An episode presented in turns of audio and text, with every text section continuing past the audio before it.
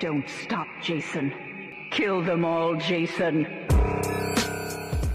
Hola, muy buenas. Bienvenidos a Arras de Lona, la casa de los horrores. Estamos con Alex Jiménez y Fede From Hell, quien les habla, para conversar sobre la actualidad del mundo del Deathmatch Wrestling. Tenemos varias cosas. Tenemos un programa que va a estar enfocado en otros lugares geográficamente hablando esta vez. Un poco centrándonos fuera de lo de siempre. Eh, primero que nada, te saludo, Alex. ¿Cómo estás?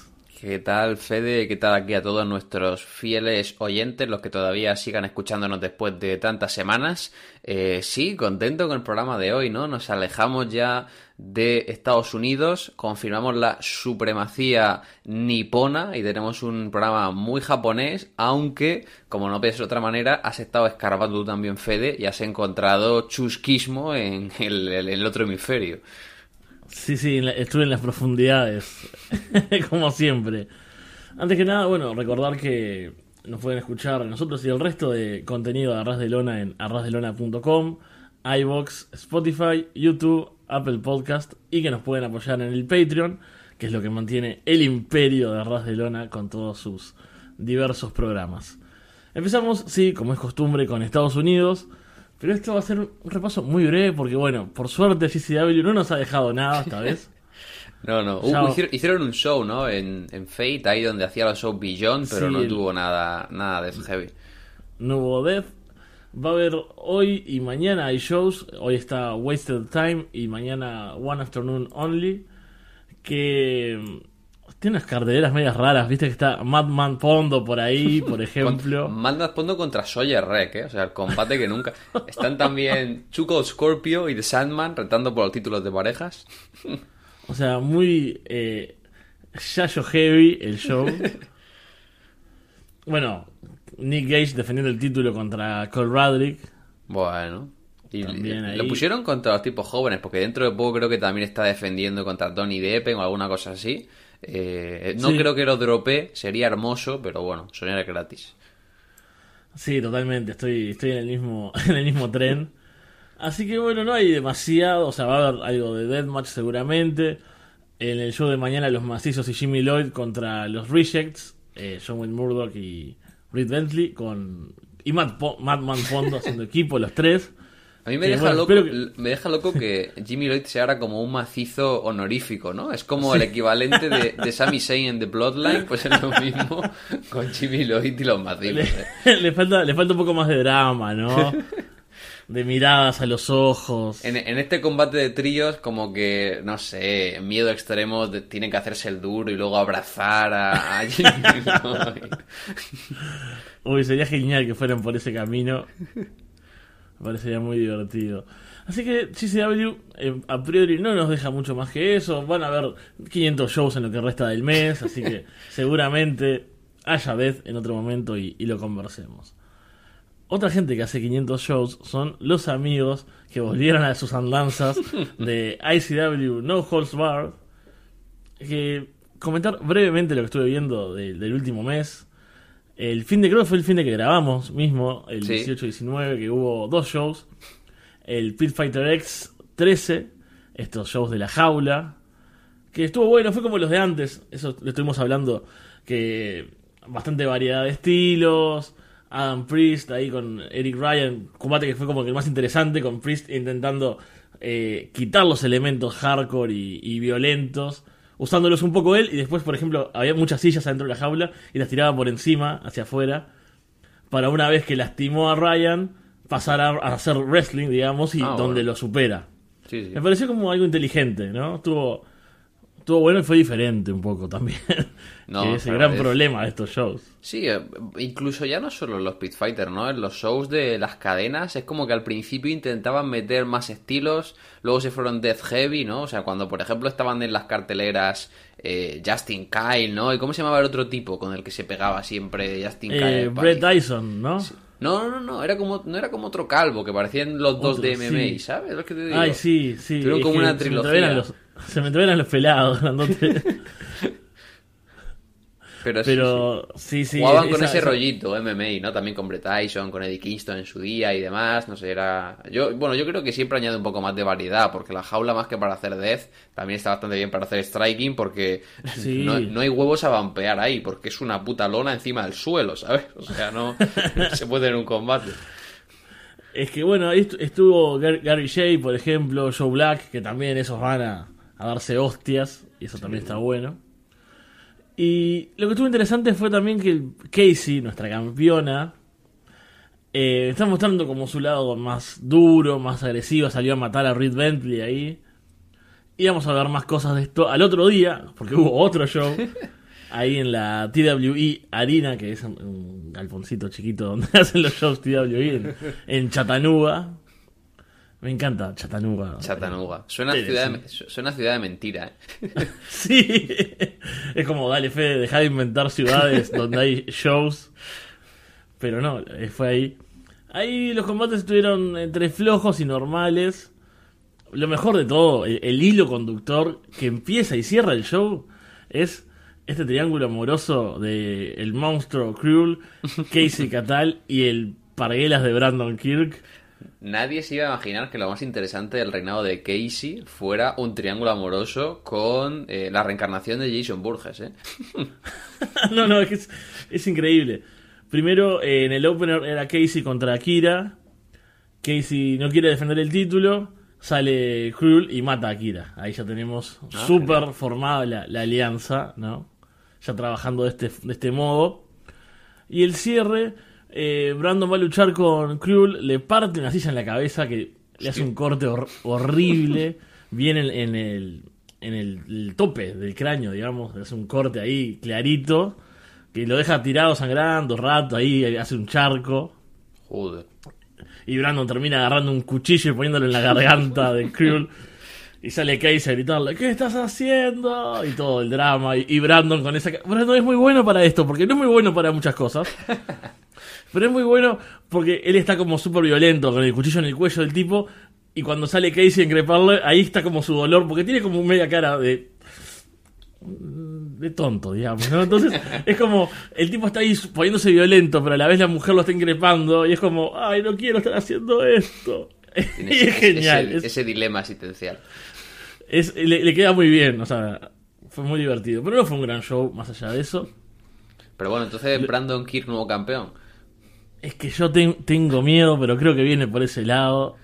A ver, estaría bueno que igual Brandon fuera como a ganar, ¿no? Y que Cruel eh, le costara el título, alguna historia así, ¿no? O sea, se me haría bastante feo a Brandon Kirk como campeón. Porque si ya sí, Casey fue un poco bajona, Brandon todavía más duro, ¿eh? Sí, totalmente. Y esto se va a venir ahora en diciembre, en un par de, en dos semanas. El volumen treinta y ocho va a ser el Ultra Violent Vortex, el volumen vez, dos, sí. pues ya hubo uno, con Abdullah Kobayashi por ahí, uh. vaya a saber contra quién se puede enfrentar. Acá, ¿contra quién te gustaría ver a Abby en I C W? Uf, en I C W. ¿Sabes qué? Me gustaría con, con The Bev, por ejemplo. Sí. Que salga, o sea, porque yo me imagino que, que no se van a gastar muchas cosas grandes, entonces lo, lo pueden poner con gente así como de la casa, gente que esté siempre. Y bueno, o sea, si fuese por, por elección sería Slack, ¿no? Verlo yo, en, yo creo en Estados que lo, Unidos. Yo creo que lo van a poner... Slack, Slack sería genial porque el combate que tuvieron en Shinkiba hace como dos años estuvo Uf. genial.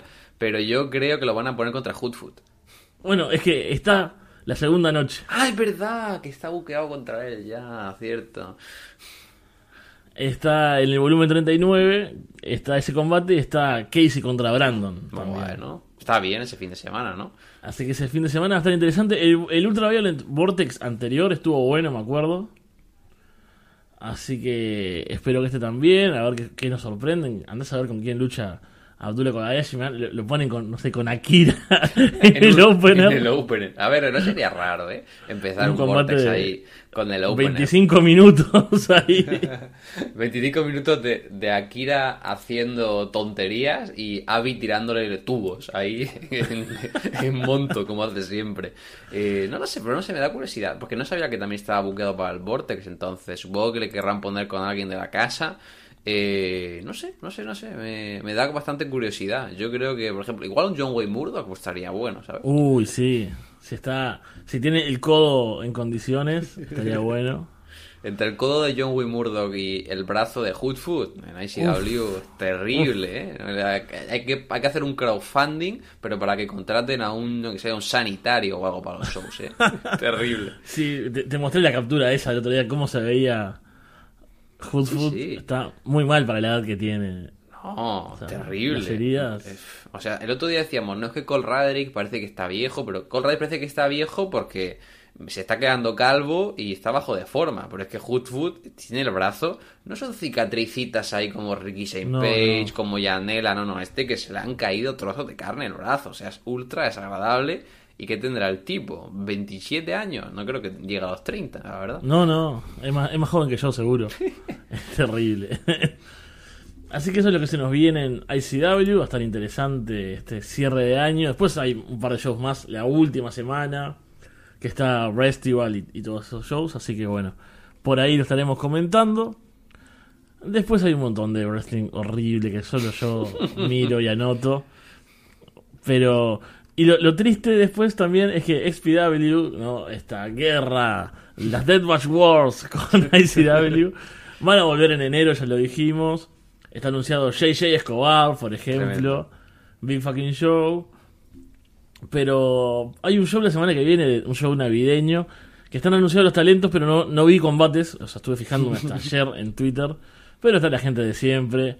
Eh, Maga Butcher, Masada, Slack, eh, Seishin Supreme, toda esa gente. Así que seguramente estaremos mirando el Deathmatch y, y sufriendo un poco con, con estos shows de X P W. Nunca vine, nunca vine mal un show de cinco horas y media de X P W, la verdad, para pasar el sábado por la tarde.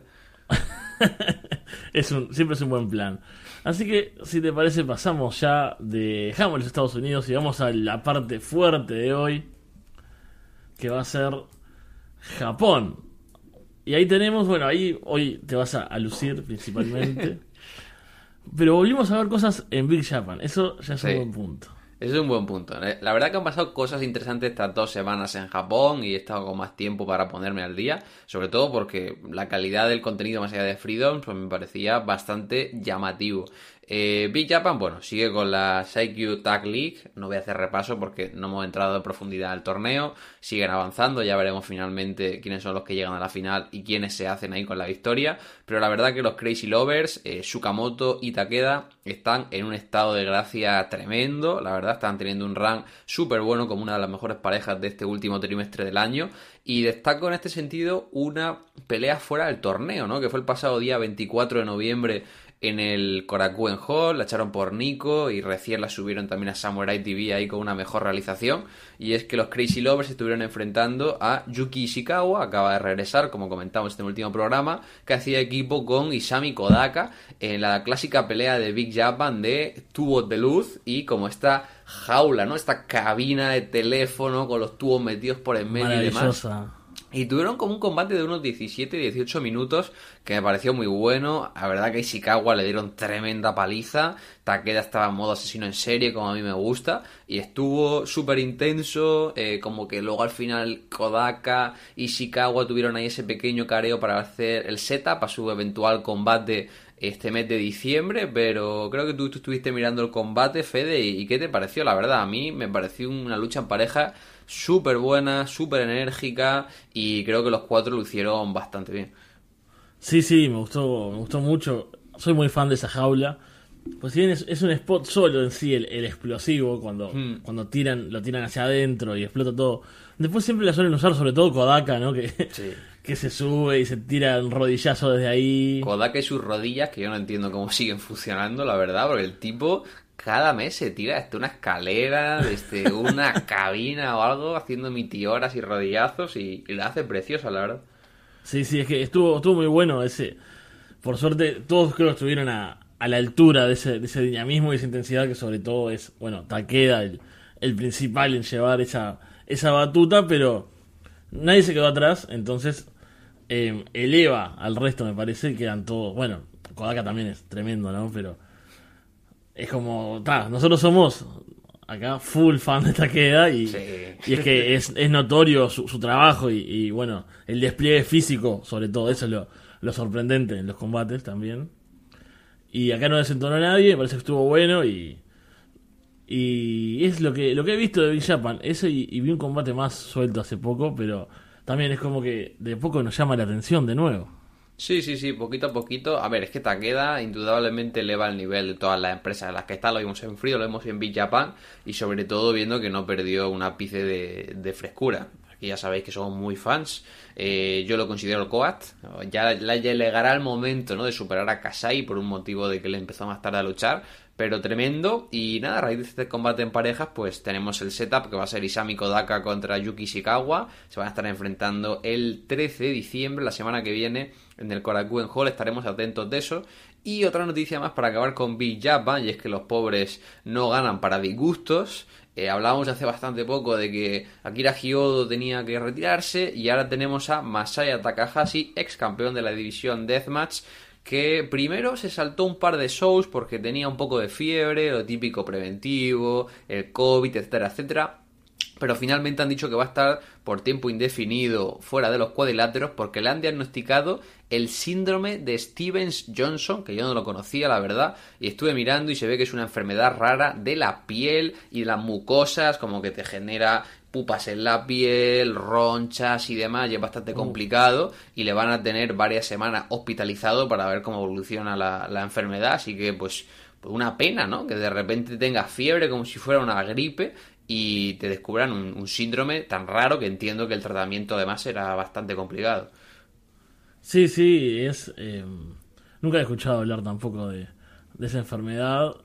Y bueno, lo, lo bueno es que hoy hablábamos de, de, del tema sanitario, ¿no?, de, de John Wayne Murdoch y, y Hookfoot.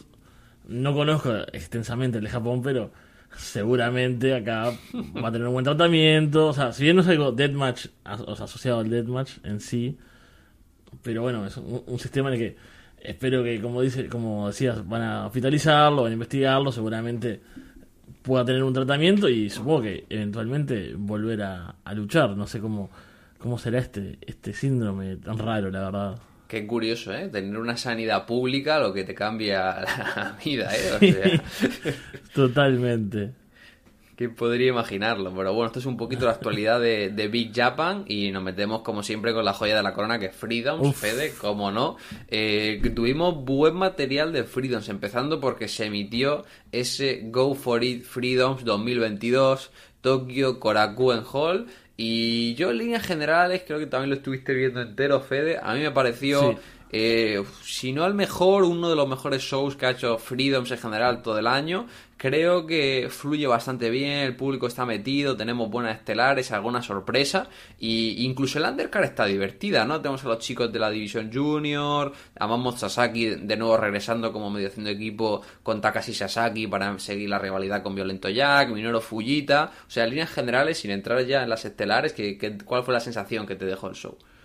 Sí, típico show de Freedoms en el que es variado, es divertido, podés ver la undercard completa y, y la pasás bien. Y es como, a mí a veces me gana la ansiedad y quiero ir a, al Deathmatch, pero me gusta también dedicarle un rato a Freedoms, porque sé que de repente ves, no sé, a Dragón Libre ahí en el opener. Bueno, están... Eh, los yayos que pegan fuerte, como decimos nosotros, ¿no? Taro, el Takaiwai, ¿no? Entonces siempre hay, hay cosas diferentes, justamente lo que hablábamos también en comparación con I C W, que decís, bueno, empezás con eh, pesos cruceros, después tenés un poco de comedia con los Brahman, tenés a los yayos que se pegan fuerte, tenés un poco de historias, tenés un regreso, un debut, una sorpresa, y después llegás al Deathmatch Heavy de la final y termina por todo lo alto. Entonces es súper completo y, y eso, y no te cansa, y por lo general la duración también es muy buena, sí. O sea, son como no muy son compactos. Dos horas. La, la edición claro. de Samurai en dos horas, ni, ningún combate que pase tan siquiera los veinte minutos, lo que hace que fluya súper bien. Y bueno, no lo hemos comentado, eh, Kamui, como ya dijimos las, hace, en el último capítulo, estuvo ganando el campeonato junior, tuvo una final ahí con Jun Masaoka, que bueno, yo creo que estuvo bien, ¿no? Contaron su historia, sí. Pusieron al veterano para empezar, dejaron que Jun se luciera un poco, y está bueno que por fin tenga ya su propio campeonato junior, ¿no? Porque estaban con el de la U W A, que era como de otra empresa y demás. Entonces está bueno también que más allá de que el undercard sea divertido, que también tenga algo por lo que pelear, ¿no? Claro. Sí, estuve viendo el torneo también, que estuvo estuvo bien, no, no hubo nada muy loco, pero es eso, es prestarle otro tipo de atención a los luchadores, ¿no? Que, que están por lo general en estos multiman al principio y demás. Bueno, estaban en un torneo, es dos luchas en un día, de repente los que llegaron a las semifinales, y, y les prestás otra atención, ahí empiezan a, a llamar un poco más, a generar interés ahí. Pero bueno, nos metemos ahora sí con los main events. En la semiestelar estaban Daisuke Masaoka y Jun Kasai enfrentándose a Rina Yamashita y X, su compañero desde Estados Unidos, desde G C W. Se especulaba que igual era llanera porque estaba con D D T. Finalmente, como ya comentamos, fue Alex Colón, que va a estar de gira dos meses en Japón. Y tuvieron un combate que me gustó mucho. Yo vi a Alex Colón y te prometo que dije, me parece un Alex Colón completamente distinto al de Estados Unidos. Vi un tío sí. motivado, vi un tío que se notaba que era como un, un challenge, ¿no? Que era como un reto para él enfrentarse a Masaoka y Kasai, verle en otro registro, cómo era más vocal para interactuar con el público japonés, ¿no? Estos movimientos en equipo con Rina, como el stomp doble que hacen desde el esquinero y demás, incluso saliendo derrotados, es como un tag team que funciona bastante bien y es como que dije, se nota que el tipo tenía ganas no solo de ir a Japón, sino de hacer algo nuevo y de que por fin está rodeado de gente, aunque suene feo para el roster de G C W, que realmente está a su nivel, ¿no? Incluso una claro. pelea por, por equipos puede lucirse y no, no ser el Alex Colón rutinario que solemos ver en los multimans de, en Estados Unidos. Claro, es que no sé, comparás esto con, con el opener del Nick Gage Invitational, que era un, un, una, un triple amenaza ahí, ¿no? Uh-huh. Por, por el sentido, digo, de que son varios luchadores, no es un mano a mano. Y es otra cosa, obviamente, estamos comparando el nivel y, y la trayectoria de los luchadores que están acá en Freedoms y esos de G C W, pero bueno, es eso, o sea, justamente lo pones con gente que esté más a su nivel, con gente que, que lo desafíe a salir de, de la zona de confort, porque es eso, ¿no? En G C W es como, ha ganado todo, le ha ganado todo el mundo, eh, las historias grandes que le han puesto después no terminaron estando a la altura, si se quiere, ¿no? Pienso sobre todo en la de John Wayne Murdoch, que ya la hemos sí. comentado. Entonces sí, un cambio de, de aires es bueno para él y es bueno para nosotros como fans para disfrutarlo. Y con esto llegamos al main event, que era uno de los combates más esperados que teníamos. Tenía un amigo que estuvo en el pabellón que me dijo que era uno de los mejores deathmatches que había visto en directo. Es un tipo que lleva viendo en Japón mucho tiempo, así que había bastante expectativa. Y teníamos ese Drew Parker versus Masashi Takeda, capítulo cuatro. Y qué decir, ¿no, Fede? Es un combate que nos enamoró y nos maravilló a los dos. Es un tremendo combate para mí, sin generar dudas, de cinco estrellas, que está ahí, ahí arriba para mí en mi top, junto a ese Kasai contra el Desperado, contra Sorrina Yamashita, contra Alex Colón. Esos combates que van más allá de ser simplemente una gran lucha. Y es que es un espectáculo, ¿no? Porque es el primer big match como tal de Takeda este año, ¿no? Porque recordemos que empezó el año, estuvo fuera por el fallecimiento de su mujer, regresó, estaba más por equipos, y era pues todo lo que llevamos viendo de esas peleas de Drew Parker, pero por fin ese gran momento, esa gran noche, para mí de lejos la mejor pelea que le he visto a, a Drew Parker. Y sobre todo los diez primeros minutos de este combate son una auténtica locura. O sea, va pum, pum, pum. Es un cardio increíble. Están pegándose con una intensidad de locos. Tienes a Takeda eh, que se cree muy superior a, a Drew Parker. Medio cocky. Reventándole con todo. Luego Drew tiene uno de mis cut-offs favoritos, que es cuando le coge a, a, a Takeda y lo tira de cabeza contra el vidrio y empieza a romperle tubos de luz. Tienen spots super creativos con la, en el momento en el que parece que Takeda va a subir a hacerle un suplex a Drew Parker, pero le tira desde la escalera encima de los tubos en la esquina. Sí, eh, tremendo, es tremendo, ese es tremendo. tremendo esos diez minutos. Y luego tenemos otros ocho de regalo que ya son más emotivos, con los kickouts, con el big spot de la escalera tirándose afuera del ring sobre el vidrio. O sea, el nivel de precisión, de emoción y, y, de, y de creatividad también es que lo ves y es, es que están a un nivel por encima del resto. Yo creo que es un combate que necesitaba Drew Parker para decir, no soy una promesa, sino que soy uno de los mejores del mundo, vaya. Sí, sí, completamente. ¿Sabes qué? Otro spot me gusta mucho. Ya entrado el combate, viste cuando Takeda le pone varios tubos, está Drew Parker arrodillado, medio muerto, sí. y le, le apoya los tubos como sobre su hombro para correr y darle el rodillazo, sí. que al principio medio que se les cae, porque bueno, Drew está totalmente destruido ya a esa altura, que, o sea, queda bien, igual no es como que se lo está colocando mal, es, mm. es parte.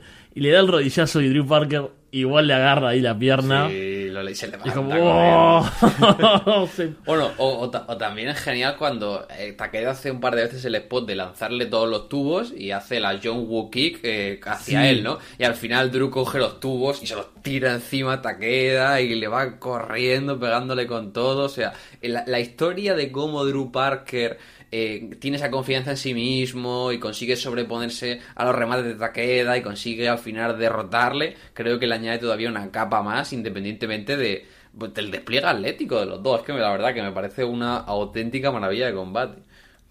Sí, sí, completamente. Yo lo vi dos veces, que es algo que no suelo hacer por cuestiones de tiempo. Lo vi... Aparte lo quería ver en mi casa. Yo miro mucho en mi trabajo, en el descanso, siempre miro esa media hora, miro wrestling. Dije, no, voy a mirarlo en casa, pantalla grande, volumen alto, inmersión. Una promo, pre- promo previa que no sí. sabemos japonés, pero está tremenda, con típica música de anime ahí, todo emotiva, tal, o sea, está genial. Está es que genial. Eso me encanta, porque claramente es una cuestión eh, cultural nuestra, y de diferencia, que es, lo vemos y pensamos en eso, a nosotros nos, nos da la épica de, del sí, anime, sí. o sea, capaz que no sé qué están diciendo, pero yo los veo ahí, y, y por el tono y la música, esto es como, ah, esto es el duelo final, no, o sea, están ahí, falta... Que, que corten la pantalla solo con las miradas. Con las miradas de ambos ahí cruzándose. Pero la segunda... Bueno, aparte lo vi una vez y retrocedía para ver spots como el del vidrio. Oh, tremendo. Que, que lo tira de cabeza a, a Takeda y fue como... ¿Qué? Lo vi bien esto y volvía para atrás. Y cuando hablamos contigo hablamos de estos primeros diez minutos y dije... Es cierto, no había llevado la cuenta cuánto tiempo era. Así que lo voy a mirar de nuevo para ver esos diez minutos y es como... Que, o sea, lo que está pasando ahí a esa velocidad, en ese lapso de tiempo, es como... Eso ya sería un combate buenísimo en cualquier otro lado. O sea, es, es, como... Como, es como un sprint, ¿no? Pequeñito, y luego ya le añaden como una segunda mitad de combate con el drama. Pero lo genial es que no es como... Un, un combate que se peguen por pegarse, ¿no? No es el típico combate, por ejemplo, de Slack, ¿no? Que va a pegarse con cosas y es como muy exagerado, sino que te están contando una historia, o sea, van a tope, pero con una estructura, ¿no? De que está Takeda dominando, que Parker le hace el cut-off y están constantemente como buscan el fallo del rival para hacer un big spot para hacer el cut-off y luego empezar una fase de, de hit cada uno, o sea, es como... Sí, sí. Pues eso, eso es un combate como tal, simplemente con la brutalidad de... No sé, yo siempre cada vez que veo combate de estos digo, qué exigente físicamente tiene que ser tener un main event con Takeda, porque el tío no se cansa nunca, o sea, Takeda no. está como bum, bum, bum, bum, bum, no para, y de repente en el minuto trece te coge, te agarra por la cintura, está una escalera, te tira contra un vidrio, afuera del ring y te mete dentro, y los spots que sabéis que me encanta a mí, como este puñetazo con giro que mete él a los sí. backfists, ¿no? Que le debe dejar sordo a sus rivales de romperle todos los tubos en la oreja. No sé, que me parece un combate que es una auténtica maravilla, sinceramente. Probablemente la, la mejor lucha de Freedoms de todo el año, y todavía nos queda que Drew Parker quiere, quiere seguir aumentando su legado, una lucha en Navidad con, con Jun Kasai, que veremos si consigue igualar esta maravilla. Sí, sí, completamente de acuerdo en todo. Fue un combatazo, va a quedar en lo mejor del año, sin dudas.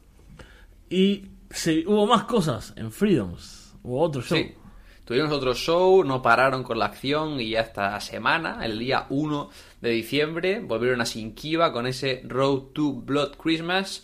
Eh, estuvieron emitiendo en directo por Nico Nico, así que estuve ahí ojeándolo. Estuvo bien, ¿no? Estuvo, como siempre, detenida la undercard. Eh, tiene un chaval joven, así como medio rapado, con tatuajes, que se llama Yusaku Ito. Creo que también estuvo por Big Japan, de la zona de Tokio, si no me equivoco. Y el tipo pega súper fuerte. Tuvo un tres contra tres que estaba metido ahí haciendo equipo con E R E, enfrentándose a Soul Meat y Dragon Libre. Y tuvo unos intercambios con Toru Sugiura, esto de pegándose cabezazos frente con frente, Uf. golpes con los codos y demás, ¿no? Tuvieron una, una sección muy pequeña esta lucha de tríos que me dejó con ganas de más. Y bueno, las estelares estuvieron bien, porque además de ser buenos combates, empezaron a construir ya todo de cara al gran show de Navidad y estuvieron Colón y Rena Yamashita, esta vez derrotando al equipo de Momo Sasaki y Takashi Sasaki. Por cierto, Rina Yamashita se ha quitado sus trenzas de Amazona y ahora tiene el pelo negro, liso, ¿no? Como lo llevaba antes. Se hizo curioso eso. Sí. Y tuvo una, tuvo una buena lucha. Tuvo una buena lucha con Colón. De nuevo estaban motivados, estaban creativos. A mí Takashi Sasaki es un tipo que me gusta por lo general bastante. Momoz, la verdad que no tiene ningún tipo de rinras. Y nada, ganaron el combate. Hicieron una promo medio en japonés, medio en inglés. Y retaron a Soul Meat por el campeonato de parejas. Aceptaron, así que tendremos ahí buena lucha en Blood Christmas. Y luego estuvo la estelar, que también estuvo bien. Fue la, la típica pelea de tríos con Iaria, estaban Violento Jack, estaba Drew Parker, estaba Sakuda enfrentándose a Jun Kasai, Fujita y...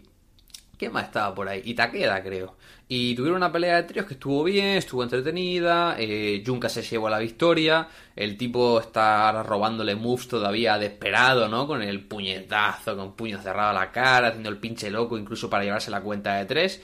Y también estuvo bien porque Fujita le quitó la máscara a Violento Jack en mitad del combate. Y luego después del combate estaba como Violento Jack con la cara tapada, con una toalla. Y Fujita le hizo un pal driver. Entonces acabó el show con setup para los combates de cara al gran show de Navidad. Así que en definitiva un show entretenido, como siempre. Yo lo recomiendo también, una hora y media, hora cuarenta y cinco.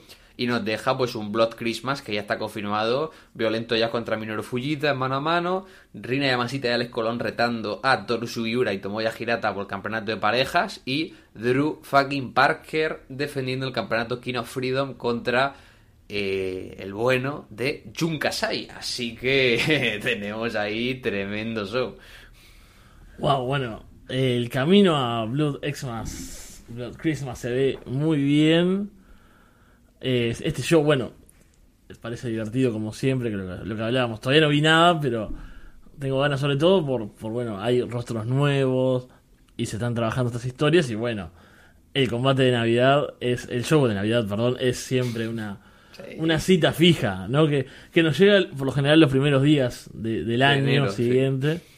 Así que se empieza siempre alto con... Siempre tenemos, aparte, la misma charla de esto entra en el año corriente, entra en el año que se grabó. Vamos a ver qué decidimos este año.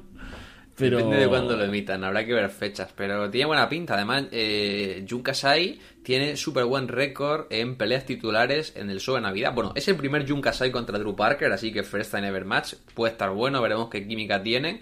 Y Jun Kasai, de las cinco peleas titulares que tuvo mano a mano en Navidad, ganó tres. O sea que, bien, ojito. Bien. Y dijo incluso Jun Kasai que iba a quitarle el título a Drew Parker y que el tres de enero en Shinkiba, su primera defensa, iba a ser contra Masashi Takeda. Así que veremos si Uy. Jun Kasai se lleva el título. Ya lo hizo el año pasado, ¿no? Se lo quitó a Masaoka y en el primer día, de, el primer show del año estuvo defendiendo, si te acuerdas, con Rina Yamashita en Shinkiba. Así que como que sí. tiene la misma estrategia. Yo espero que la aguante un poquito Drew Parker, pero bueno, eso, un reino. Eso te iba a preguntar. Un reinado de Jun Kasai tampoco me molesta, ¿no? Porque es Jun Kasai, ¿no? Entonces... ¿qué crees que va a pasar ahí? Ah, yo por un lado me gustaría que retuviera Drew Parker, pero por otro lado digo, igual dice, mira, ya ganó como a Takeda, se asentó. Exacto. Y ya pueden pasar a Kasai y que pueda tener su programa, porque el año pasado estaba claro que la idea era hacer Jun Kasai contra Takeda en el show de Yokohama, ¿no? Que es este venue grande que iban a ir, pero Takeda se fue de los shows por lo de su mujer, entonces no me parecería loco que le dieran un último reinado a Kasai y que tuviera ese combate contra Takeda en Yokohama y pudieran hacer una buena entrada en un venue que creo que tiene capacidad como para cinco mil personas, así que está bastante abierto, la verdad, no, no me sorprendería ninguno de los dos resultados. Sí, exactamente eso, yo cuando... A priori, si, si no hubiese visto este combate reciente con, con Takeda, diría, no, retiene Drew, sigue creciendo, es la apuesta, es el momento. Pero Takeda era su final boss, no lo había podido derrotar. Claro. Ahora lo vence en un combate impresionante. Se asienta, ¿no? Es este gran presente que es Drew Parker, ¿no? Es, como decíamos, la promesa, bueno, el tipo joven. Eh, es una gran decisión haber tenido... a Drew acá como campeón y puede seguir a gran nivel, que eso es la buena parte de, de Freedoms, o sea, si estás si no estás en el título, puede estar dando combatazos múltiples, puede tener otros mano a mano interesantes, puede estar por el, los títulos de pareja, entonces no es súper malo que pierda en un combatazo seguramente con Kasai, así que lo, la veo, la veo por ese lado y más teniendo en cuenta un Kasai Takeda más adelante también, lo firmo. Sí, sí, sí. La verdad que tiene muy buena pinta. Freedoms, ahora con los regresos, con la incorporación de Drew Parker, que el tipo... Bueno, Big Japan debe estar diciendo, somos tontos, ¿no? O sea, le dieron dos reinados y no tuvo eh, nada decente. Y aquí en Freedom partiendo, la Takeda volvió. Ueki, que está a la vuelta de la esquina, que vuelva. Eso puede ser un añadido al mix súper interesante. Así que dos mil veintitrés, como siempre, parece que Freedoms mantiene la racha de los últimos años. Y, y nada, poquito más en Japón. Fuera de esto estuve ojeando también luchas de Prominence, eh, la promotora de, de mujeres femeninas asentada en Tokio, que como sabéis suben sus shows, bueno, más que sus shows, una selección de combates a YouTube.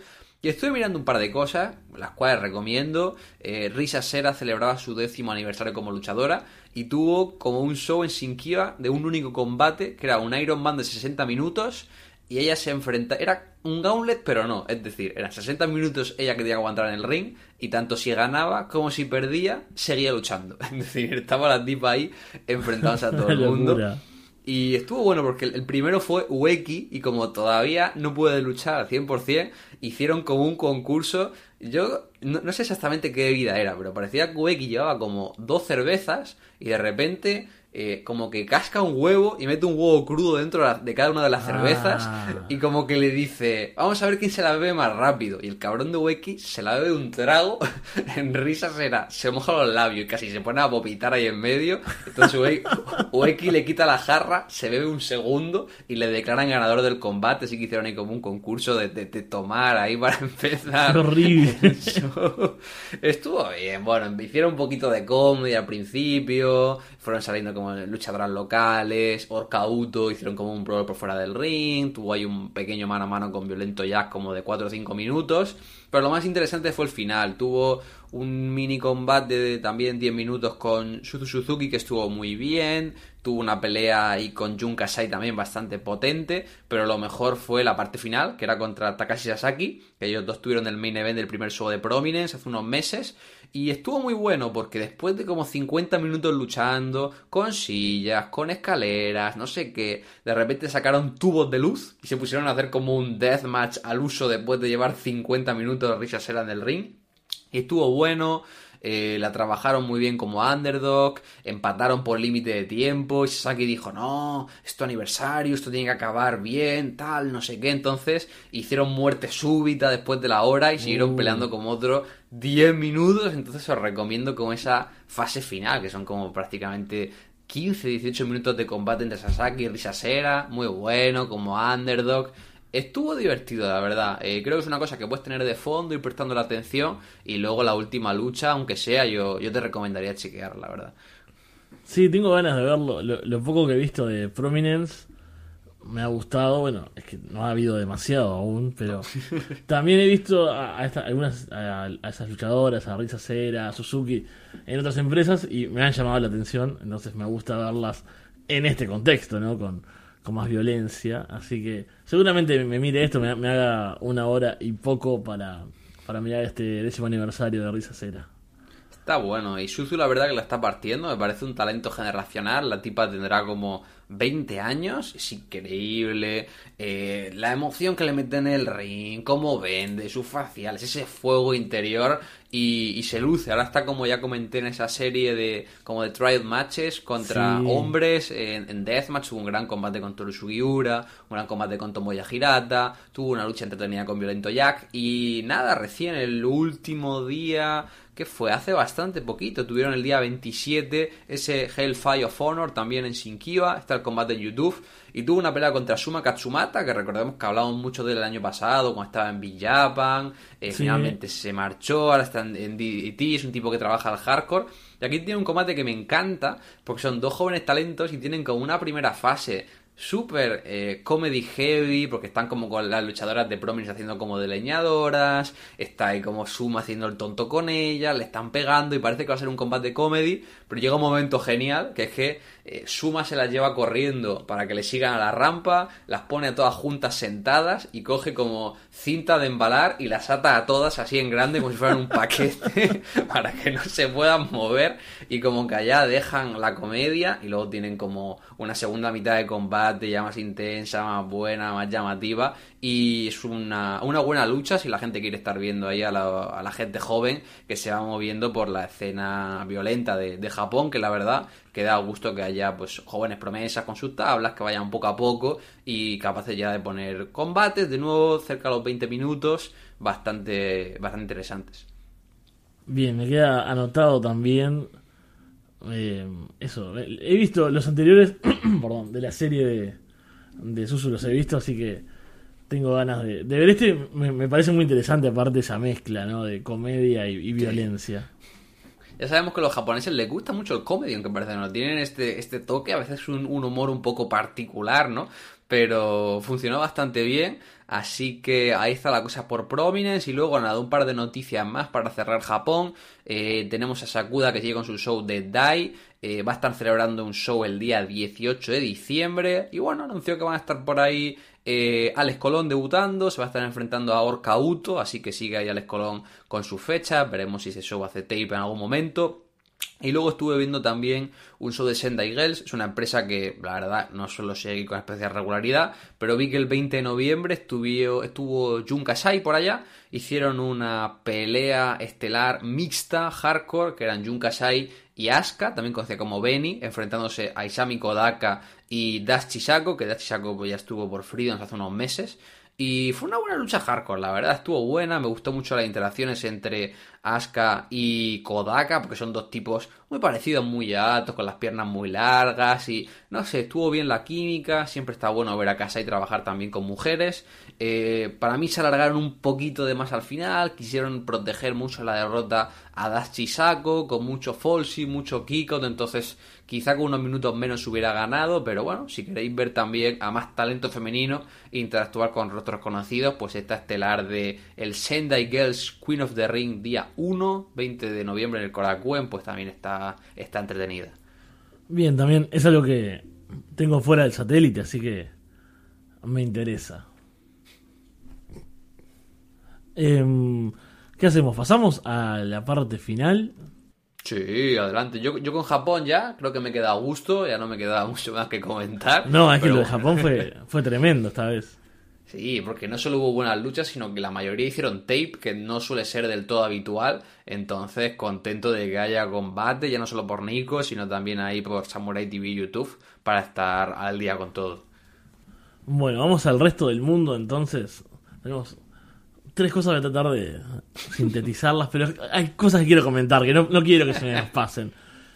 Uno es por una cuestión de seguimiento y por cuestión de, de aprecio, que tenemos a Big Fucking Show, que va a luchar contra Brett Semtex en Rise, en el show de Navidad, el diecisiete de diciembre, con Leonardo Darwin como árbitro, que esto va a seguir la historia, ¿no? Que habíamos visto ya el British Top Team tomando el control de Rise, con Darwin ahí como figura heel principal. Sabemos que esto le va a salir mal a Big Show. Sabemos que los va a matar a todos eventualmente. Ah, probablemente. Así que está bueno, me da, me da hype ver por dónde viene eso. Tenemos después en México, va a estar, estuvimos hablando ya un poco de la gira de Violento Jack, que vuelve después de algunos años a su México natal, que se va a enfrentar a sus amigos, al compadre extremo Aeroboy, el ocho de diciembre. Y además tiene dos fechas en D T U, el once y el quince, y una ya está en la cartelera. Me encantan estos nombres tan largos de todo, voy a leerlo. Es una lucha extrema y ultra violenta, entre paréntesis, Kensans y Gadgets. ¿Por qué, ¿Por qué llaman, le llaman Gadgets? ¿Por qué no ponen armas y ya está? ¿Sabes? ¿Sabes? Puro no sé, México, aparte, ¿no? Quiero, tengo que decirlo, pero decía Gadgets con J, ¿no? Gadgets. Bueno. Era, ¿y por qué entre paréntesis? ¿Por qué hay paréntesis en una estipulación? O sea, no han aprendido de Japón. No, exacto. Sin puntos de dos, de dos líneas. No, exacto. O bueno, a lo mejor es Aeroboy y, y Violento. Dicen que van a tener una lucha extrema en su show y ya está. No, no hace falta. Claro. Ya, ya, ya sacaron objetos. No hace falta dar detalles. Van a ser Violento Jack y Aeroboy contra Aero Panther y Fight Panther junior contra Charlie Manson y Super Mega. Buah, pinta curioso. Cuanto menos. Sí, sí. Espero que, que haya algo para ver de esto más adelante. Y por último, yo había comentado que Reaper Pro, una empresa de Nueva Zelanda, llegaba a I W T V con un torneo Deathmatch. Oh. Así que junta todas las cosas que me gustan a mí. Tu, tu favorito, o sea, es I W T V, Deathmatch, un torneo, Nueva Zelanda y gente que no conoces. O sea, ¿qué puede salir mal? Exacto. Teníamos gente de D M D U, de Deathmatch Down Under, ¿no? De, de Australia, a Joel Bateman, Callum Butcher, por ahí. Pero también había talento local, neozelandés. Y bueno, qué decir. Eh, te mando una foto del venue y unos videos. Sí, eh, terrible. Es terrible. Dos, cámara, do, dos cámaras con el balance de blanco mal hecho, típico de las indies. No, no son capaces de poner la luz igual en dos ángulos distintos. Aparte era como un lugar, era como el, el, no sé, como un gimnasio, pero todo muy blanco, muy nuevo, ¿no? Como, como que no está terminado, como que, sí, viste, que, sí. que no se finalizó la obra. Entonces todo blanco, nuevo, así, raro. Pero, pero no, era, no, era, no era un gimnasio grande, lo americano. O sea, no, era el pabellón no. de, del colegio de, de un pueblo de cincuenta habitantes, ¿sabes? Era muy chico. El ring, como en un rincón, había una especie de, de parca, ¿no? Una muerte gigante, un, un esqueleto que parecía como un adorno de Halloween, porque es Reaper Pro. Sí. Oh, entonces, tremendo. Tenían a su Reaper gigante ahí, que me fascina. Y bueno, son combates deathmatch muy de este estilo de los torneos americanos, ¿no? Con estipulaciones medias largas, los nombres. Eh, fans bring the weapons, staples gun madness, que en realidad es que hay objetos raros como un buggy, ¿viste? Esos que usan los, los, los bebés para andar, esos carritos. Sí, sí, sí. Eso, y que la, el combate se gana... Eh, pinchándole cuatro hojas con una grampadora al rival. Esta es estipulación de Jan Rotten de para ganar el combate Full. Tienes que romper dos espejos, tirarlo a la piscina de, de, de limones y romperla no sé qué. Es terrible, tío. Aparte, eh, fue su- es súper anticlimático porque están los tipos. Ahí estaba Jordan Samson, por ejemplo, que a mí me gusta bastante. Haciéndose suplex, no sé, contra una puerta, contra unos espejos. Se pegan con alambres de púa, con cosas, y de repente hay uno tirado medio muerto y va otro, pum, pum, pum, le clava tres cosas con la con la engrampadora en la espalda, termina el combate. ¡Ay, no! Eh, hubo fuego, hubo un spot en, las, en una de las semifinales con Big Craig y Jordan Samson, justamente, que prenden fuego a una mesa, y eso toma mucho fuego. Y se caen ahí, y no caen como... lo suficientemente rápido y lejos para poder escaparse. Entonces se quedan ahí demasiados segundos sobre el fuego. Ah. Estuve viendo que Vic tiene unas quemaduras como de segundo grado. Horrible. Todo, todo por luchar delante de veinte tipos en sí, Nueva Zelanda, sí. ¿Sabes? Y para que lo vea Fede en Uruguay, acá. Después, la otra semifinal, la verdad, es muy es bastante mal. Se lesiona Callum Butcher con un, contra un panel de vidrio. Se corta feo el brazo. Y gana Shady Hollow con un roll-up a, a Joel Bateman y se acaba el combate, o sea, y dura O, o sea que accidentado las dos semifinales. Sí, sí. Por lo menos el otro fue en el spot final. Sí. Y la final es Big Craig contra Shady Hollow, que por lo que entendí ya tiene una rivalidad ahí. Son de Nueva Zelanda, ya habían luchado antes. Big Craig ya había estado en D M D U, así que lo conocía. Estuvo buena, se sintió como, bueno, es la final, es importante. Dos tipos que ya tienen algo previo. Compré, capaz que me están mintiendo... pero entré, eh, Vix lucía mejor, pero J T Hollow resistió, lo puso a prueba y, y fue un, un combate bueno para cerrar. Gana Big Craig este primer torneo, este primer corona en Nueva Zelanda. Así que desde acá, desde Uruguay, desde España, apoyando de alguna forma la escena del match neozelandés. Pero le, le dieron al menos un trofeo, sí, o ganó una palo. Ah, sí, va, bien. Le quise sacar una captura, pero no hubo una, una, una toma que estuviese buena. Pero es un trofeo que tiene un cráneo arriba, por lo menos. Ah, bueno, es como el de el Dead or Alive, creo, de T N T, ¿no? Que también tiene que es como dos huesos con un cráneo encima. Sí, es, es un poco cutre, pero, pero hay un trofeo ahí. Hay algo, ganó algo más allá del respeto de la gente. Y bueno, eso está bueno, hay una escena incipiente allá, tiene margen de mejora sin dudas, en cuanto a producción, en cuanto a talento, pero hay cosas buenas, o sea, Bateman es bueno, Big Craig es bueno, Callum Butcher tiene cosas, puede mejorar, entonces Hay, hay, hay, hay un talento y hay un interés, y bueno, eso siempre es bueno para nosotros desde distintos lugares del mundo para estar al tanto.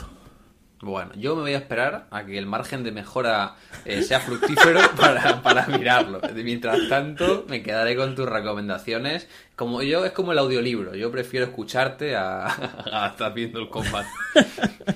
Sí, sí, no, no hubo combates que yo diga, bueno, esto es un gran combate, así que está bien. Creo que podés quedarte con, con el cuento. Pero bueno, los demás igual yo siempre invito. I W T V no nos sponsorea, pero a mí me gusta mucho.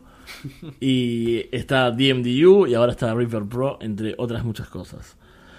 Si te parece, entonces cerramos con este repaso. Ahora recorrimos muchas cosas esta vez y nos queda poco, nos queda un, el último mes del año. Hay varios shows: Japón on Fire, quinientos shows de G C W y I C W. Ya veremos de qué hablamos, pero vamos a estar por acá en dos semanas.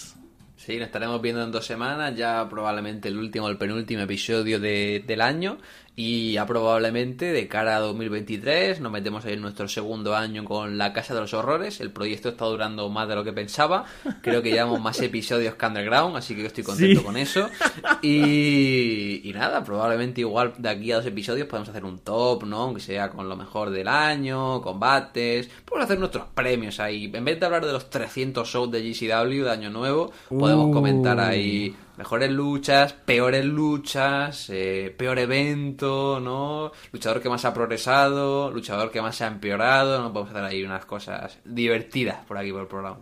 Bueno, a mí me gustaría, espero que, que a, al público ávido de horror de, de La Casa de los Horrores le, le parezca una buena idea, eh, nos pueden comentar por ahí. Así que, bueno, si te parece, cerramos el programa de hoy, nos vemos en un par de semanas. Eh, muchas gracias, Alex, muchas gracias por escucharnos y nos vemos pronto por acá. Chau.